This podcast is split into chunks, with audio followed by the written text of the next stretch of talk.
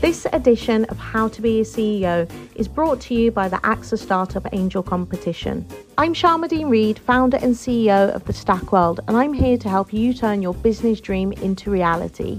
There are six chances to win the competition, including two top prizes of £25,000, mentoring from myself and leading UK founders, plus business insurance for a year thanks to AXA go to standard.co.uk forward slash AXA Startup Angel for details on how to enter and complete your entry by the 2nd of June 2024. Good luck.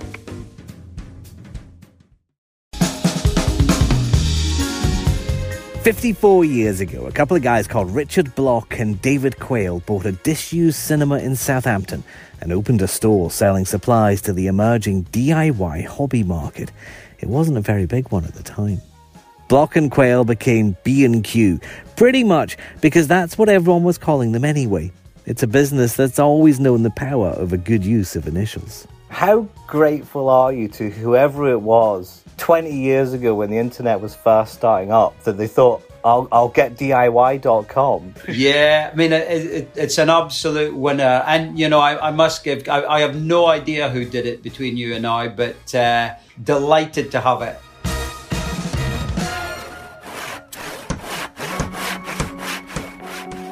Graham Bell is today's CEO of a company that's part of the Kingfisher Group now, and a household name brand known for its huge stores and retail parks around the country. But you don't survive that long without changing things up every now and again. The customer doesn't really care about the concept of whether it's online, physical shop, delivery. They just want you to deliver the convenience and the products that they want at the time. And if they can get it, brilliant. If they can't, they'll go somewhere where they can't. I'm David Marsden. So B&Q has a long history, but we want to know what it's doing now and how it's adapting to a market that changes faster than most people put new wallpaper up. To get there though, let's just go back just a little bit to Graham's first day in the job as B&Q's CEO. I don't know if you're aware, David, I was uh, CEO at Screwfix prior to that. So I was kind of looking across the pond and still knew a few people at B&Q. But um, yeah, first day in the office here, as ever, it's one of those, even though you're coming in as the CEO, uh, you know, someone had to get me a access badge, someone to take me upstairs and show me around. You know, it's like that kind of first day at the new school type thing. But you've got to kind of look very confident and come in with all the answers. So I think in my first days, I would typically say to most people is come in and be very humble uh, and just be very welcoming and just trying to get to know people. Um, I think in the first day, my, my, real focus was just getting to know the board and the existing board members and just really get out of them and saying, look, paint a little bit, give them a bit of clarity. Look, I'm coming in. I just want you to carry on running the business as normal because unless there was anything really, you know, desperately pressing, just let me kind of come in and understand. So it was more a giving them clarity because I didn't want to come in and chop and change and then you know, there's there's obviously the, there was a couple of issues that came up that we had to take a bit of action on pretty quick and just making a decision on that. But the first day, it's all about coming in, being self, looking confident, even though you're a bit nervous inside. Uh, but yeah, that that was pretty much it. Getting to know everyone, uh, getting the a good relationship with the PA Vicky, which is uh, the lifeblood of the job, I think. Mm-hmm. yeah. How quickly before you used your B and Q discount, Graham? I'm assuming you get one. I do get one. Unfortunately, when I was at Screwfix, Screwfix employees being part of the Kingfisher group, we had it anyway. So yeah, so it was uh, yeah. It's amazing how quickly you shift allegiances because I would have bought a lot of stuff at Screwfix. Uh, just because I was in and out the stores, then where you end up buying a lot of stuff from B and Q because you're in and out the stores. so, when was it that you started? What year was it? So I started with Kingfisher in uh, 1988. I was with B&Q for about five or six years, then went to Screwfix for about nearly 12 years, ended up being CEO there. And I went there, it was just a little business that Kingfisher had just bought.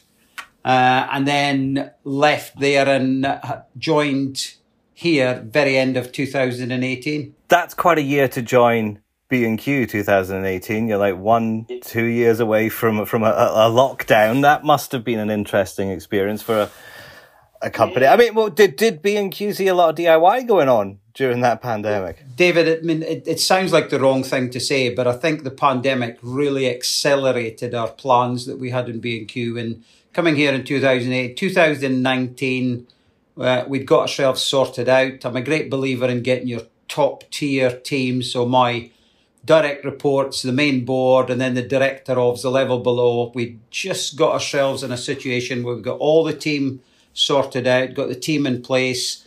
We had a clear plan of what we were going to do each year, a bit of clarity around how we were going to trade the business. And we were very confident in that. And 2019 was a reasonably good year for B&Q. Uh, but the pandemic, as ever, uh, it really was a bit of a shell shock in the early days. Uh, the latter days was probably more, it, it, it made us accelerate our plans by two or three years. So doing the, the deliveries from stores, some of the investments we had to make in IT to getting, you know, all the products online, pushing our marketplace because what we saw was customers obviously weren't coming into stores, so we had to, you know, we're doing a lot of shopping online, and it really gave us an adrenaline boost to say, let's push ahead with some of our plans. Our plans were good. We just had to do them quicker and faster. But I think the biggest learnings for me out of that was um, it was probably one of the most challenging times in my life because I always used to say in retail, you know, we're doing a job, look, people's lives aren't at risk. But there was a time there when people's lives were at risk. So I think the pressure on the decisions uh, really were a lot heavier than what you'd normally be in retail. And I think the thing we learned is we learned to listen more. We got closer to our customers, we got closer to our staff, we've got our kind of people's forum, which represents all kind of levels in business, and we consulted in them closely. And I think my job really was, and I think it is a job of a CEO, you've got to learn to listen and listen well. Uh, you definitely don't have all the answers as CEO, but you need to help listen and then obviously help steer a good answer once you've heard everything.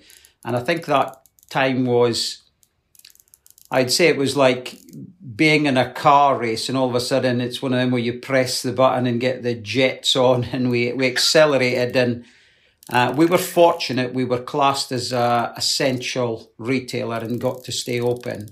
Uh, so we traded well and a lot of people did up their homes. But I think it, it got us to learn a lot about our customers as well and what was coming of the future. So that convenience, starting, you know, shopping online, valuing a company with credentials, knowing how we managed the COVID pandemic and conducted ourselves, not just in trading, but looking after our staff and our policies and procedures. So it really did put some hallmarks down for us. It sounds like you yourself, Graham, almost re-evaluated how you thought about B and Q. Is that going too far, or is that true?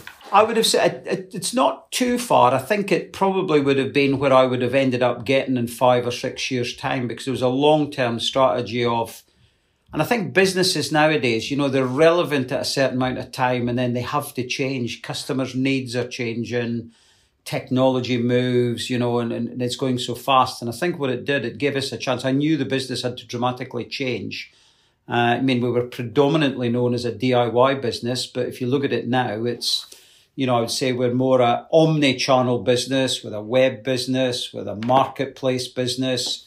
We've got a lot of DIY customers. We, we, we sell a lot to the trade. We look after our trade customers.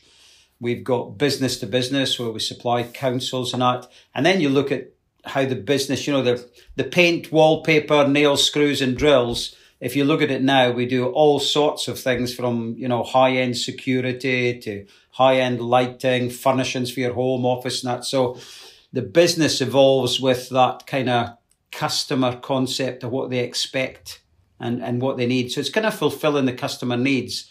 And I do think that vision was probably there to 70, 80%. I just think it was finally honed in and what the customers were really wanting. So, so when you've got that kind of turbocharged evolution of your business there through through circumstances outside of your control, how do you keep it under control? How do you stop it spiraling out? Yeah, it's a very good question. Uh, if you were to ask my wife, it's a lot of long hours and uh, a lot of meetings and uh, hard work. And um,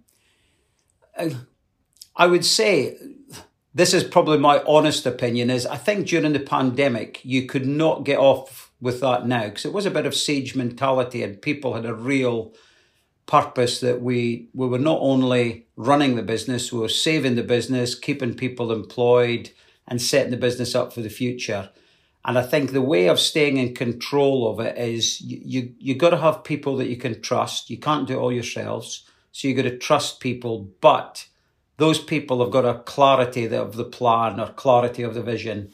So I think you've got clarity of where you're all going and what you're doing, and you've got a you're you're a sum of the parts, but you know your part. Then it's easier to keep in control, but it's regular communication. And when things go wrong, communicate them, get them up front, seek advice. I mean, I'd say we communicated with our National People's Forum every week during the pandemic, just asking them and communicating with staff in stores uh, just making sure you were really at the coal face and knowing what was going on. But I, I, think you can only keep in control by staying close to it and not getting too far away. Now, as as you come out of that, then you start to get a bit more strategic uh, and and probably move away from the coal face of it. Yeah, but as B&Q has changed, have your customers changed as well? Do they have different expectations of you? Yeah, and, and I think the pandemic changed a lot of customers. I mean, there's a lot more customers now ordering products online, doing my mum's 86, uh, you know, a couple of hours training on how to do a couple of things on her iPad, and lo and behold, she's ordering products from Amazon and get them delivered at her door. So um, I think there's an element here of that customers were always going to change. I think the customer, if you look over the years, we've had change. You know, we've had the corner shops with the big supermarkets. The webs came online. Then it's fulfillment. Then it's convenience. You know, and then it's certainty when I'm going to get it. How can I get it? And then it's just the ease of how they they pay and get things. So I think that was good. But it, what it did teach us was a lot of things about, uh, and it really helped us hone our mission that we believe everybody can improve their home for a better life. And that really became true in the pandemic. And I think we found customers really focusing because they couldn't go away on holiday, focus back in their home, you know, yeah. working from home, the office, the kitchen, the garden, being at home with the kids, you know, toilet facilities, shower facilities, all of these things become very important. And I think people, you know, there's an old phrase where people really do want somewhere. And we, a lot of us are very fortunate in that we have homes that we can go home to, we can be ourselves, we can feel safe, warm and that. And then, you know, obviously some unfortunate people don't, and that really, we've got a big uh, charity coalition with uh, Shelter. Uh, and those sort of things really helped us focus in on our customers on saying, we are about the home. And what we realized is anything that the customers think about their home and do about their home is fair game for us to supply to them. So, you know, whether it's pets, your own dog, you know, they were looking for us to supply pet accessories. They're looking for toys in the garden. They're looking for, you know, all sorts of things in the home, home office, security. So it really helped us get a real view on where the customer was now, but was going to be going in the future. Okay, time for the ads. Hit your follow button so you never miss an episode of How to Be a CEO. We publish every other Monday, but you can listen whenever's best for you.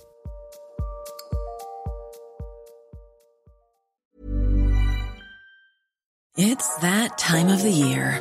Your vacation is coming up. You can already hear the beach waves, feel the warm breeze, relax, and think about work. You really, really want it all to work out while you're away.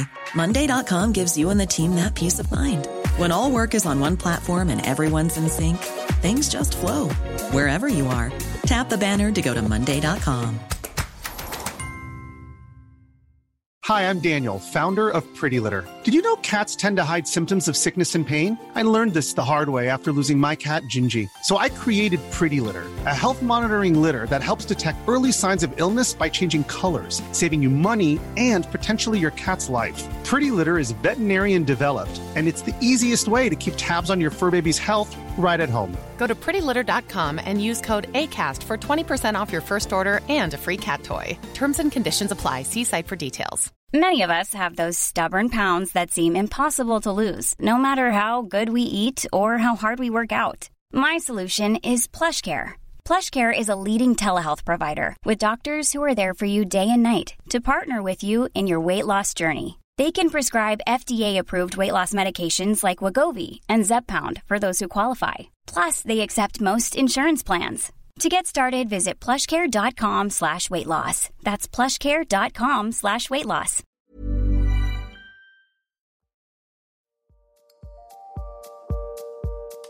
So obviously the customers have done they've done their bathrooms, they've put the new wallpaper up. What is their priority right now? What are they coming to B&Q for? Um, I think we've got three or four big missions. We've got, and you know, you can particularly see them in the shopping baskets. You've got those customers who come in and they're just doing a bit of decorating, where it's a room, uh, they want to, and, and even in some big new modern developments, and a lot of these properties look the same, but everyone wants to put their own mark on them. You know, we're selling Farrow and Ball, Farrow and Ball, elephant's breath paint or whatever it is, people want an individual colour or an individual look that says, this is me. So you, you get a lot of those, or it's just someone decorating and repairing something.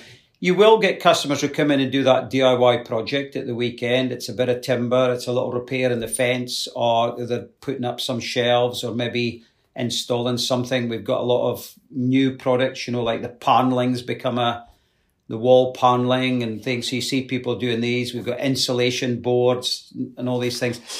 Then you start getting into the bigger projects. You've got the serious DIYers who are really are, you know, we've got people who will attempt their own flooring, tiling, and some bigger jobs and all that. And then you cross into things like kitchens, bathrooms, even extensions and all that. And then there's a real correlation between us and trade. And we've got, obviously got Trade Point, which is a trade brand. And that's a big element for us because I think as we see it in the future, customers and I myself, I'll try and do some at home, but there's some things I know I can't do electrical and plumbing, so I've got to get a tradesman in. So if we're going to be everything for the home, we've got to be in line with the tradesman as well as the DIYs, just to give the customer a complete service.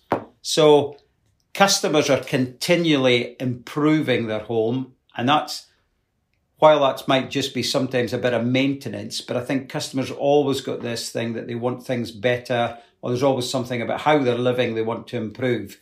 Uh, and I think during the pandemic, we, we saw a huge rise in people wanting more utility rooms, predominantly for their dogs. And that, believe it or not, we did a bit of research.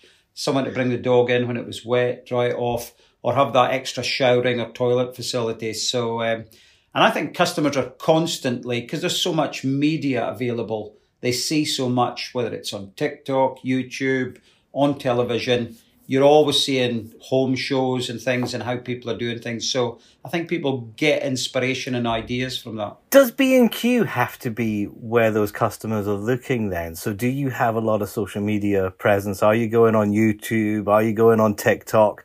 And making sure that when a customer is searching for DIY, they find you? I, I think we need to be relevant. So what I would say is we definitely need to be online. So 90% of our customers start all their journeys online. So you've got to have a good website and you've got to be good at, at, at managing that website.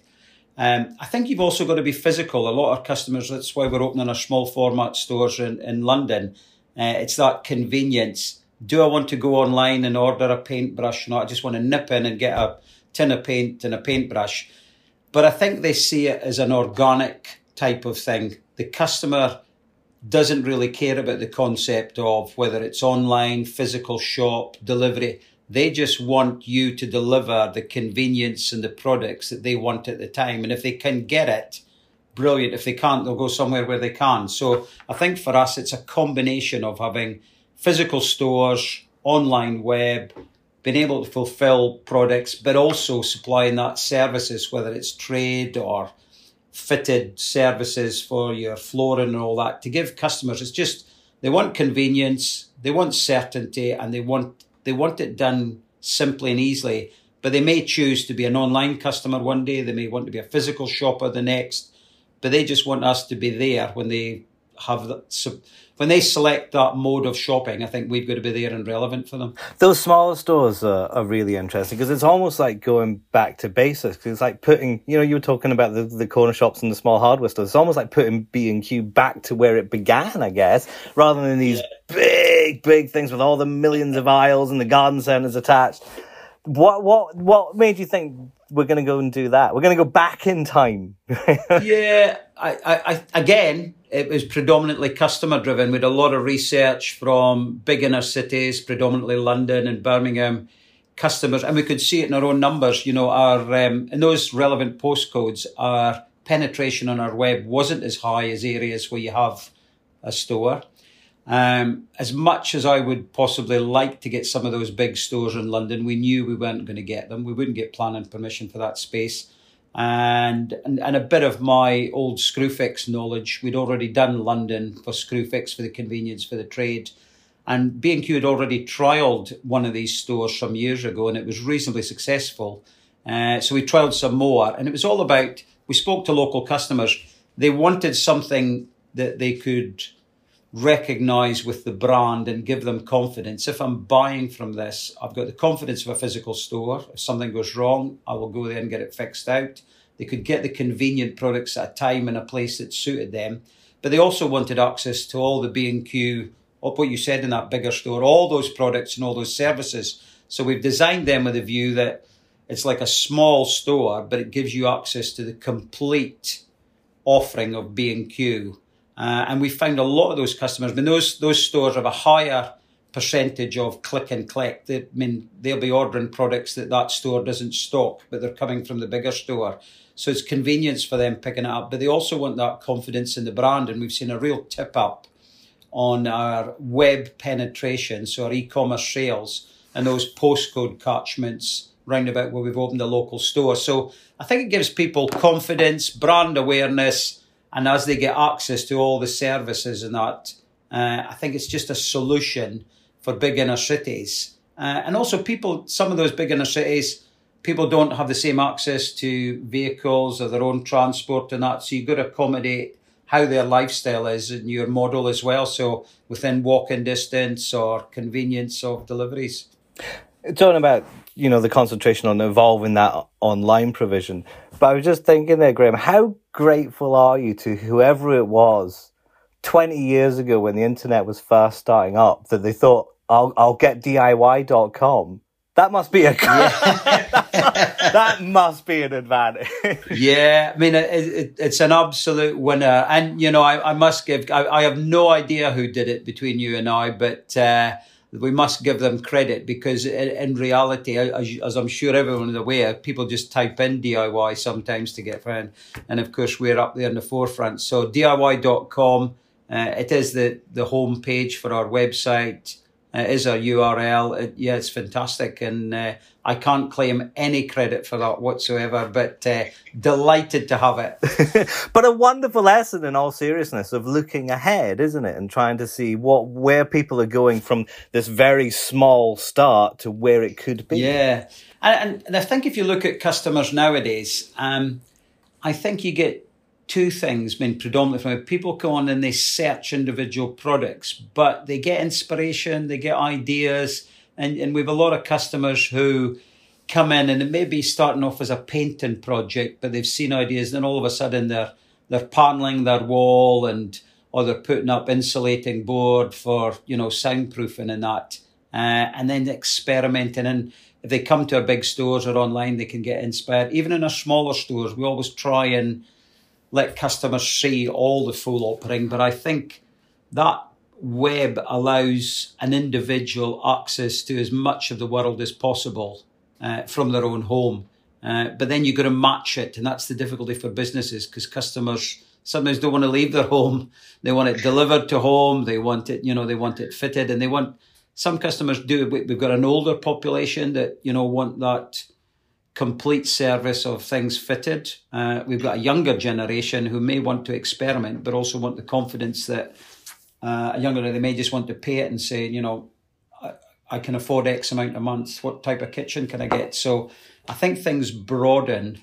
Uh, I would say the web has definitely helped in it. I wouldn't say it was instrumental in driving everything. So when you started in 2018 to where you are right now, obviously things move pretty quickly, but are you where you expected to be? As the CEO of B&Q, I, I, I'm, I'm very happy with where we're at because I think for me, I've got uh, a team around me that I'm very confident in, uh, very capable people. Uh, and I've got stores and staff in B&Q and even our partners and our distribution centres. We're all working to clarity now. We all know what the end game is we all know our part we've got to play, and I'm very confident. I'm terrible for putting things in sport analogy, but everybody, if it was the rugby team, everybody knows the game plan, everybody knows the part they've got to play, everybody knows if something goes wrong, who needs to help. And I, am very, very confident that we're kind of in control of things now and we're getting fitter by the day. You know, and I think recently that's helped us. You know, the, the economy's not been in its best shape recently, but you know, we've been as fit as we can be and we've benefited, you know, where we've been able to do things that we weren't capable of before. So as I say, I'm very confident of B&Q, the proposition, the people, and, and very happy about, you know, how I, I always see my role as kind of three or four. First of all, I got to kind of satisfy the shareholders. For me, it's always then looking at our own people, make sure they're they're all good and you've got to look after them. And then if you're fortunate enough, you, you can give a bit back to the community. And if you look at our diversity and inclusivity, we we're, we're creating an environment that's inclusive to all. Uh, and, and we're getting great benefits from all the diversity that we've got, not just in our staff, but our approach to business. We're also managing, um, we've got an apprenticeship scheme which has allowed us to give young kids who maybe didn't do well at school, but they've got something to come in and learn, but even older people. And I'm continually meeting people in stores in their 50s, some in their 60s, maybe even their 70s, doing apprenticeships and saying, This is fantastic. I came here for a part time job, but I wasn't great at maths, but I'm, I'm it's given them confidence. Uh, and you get knock on effects and saying, you know, it's really improved my well being and all that. And you know, my job is to deliver the numbers, the profit, and that's very true. But sometimes you get the biggest glow in your heart by hearing some of these internal stories about people and what we're doing as a community and, and the culture of business. Because I do believe if a business is going to be strong and it's going to be, you know, fit now and fit for the future, it can't just be financial. You've got to have a strong core. It's like that team. Culturally, you've got to be together and, and be fit uh, and be able to help each other when you need to. That was Graham Bell, CEO of B&Q. For more interviews, news and analysis, go to standard.co.uk forward slash business. How to be a CEO We'll be back in two weeks.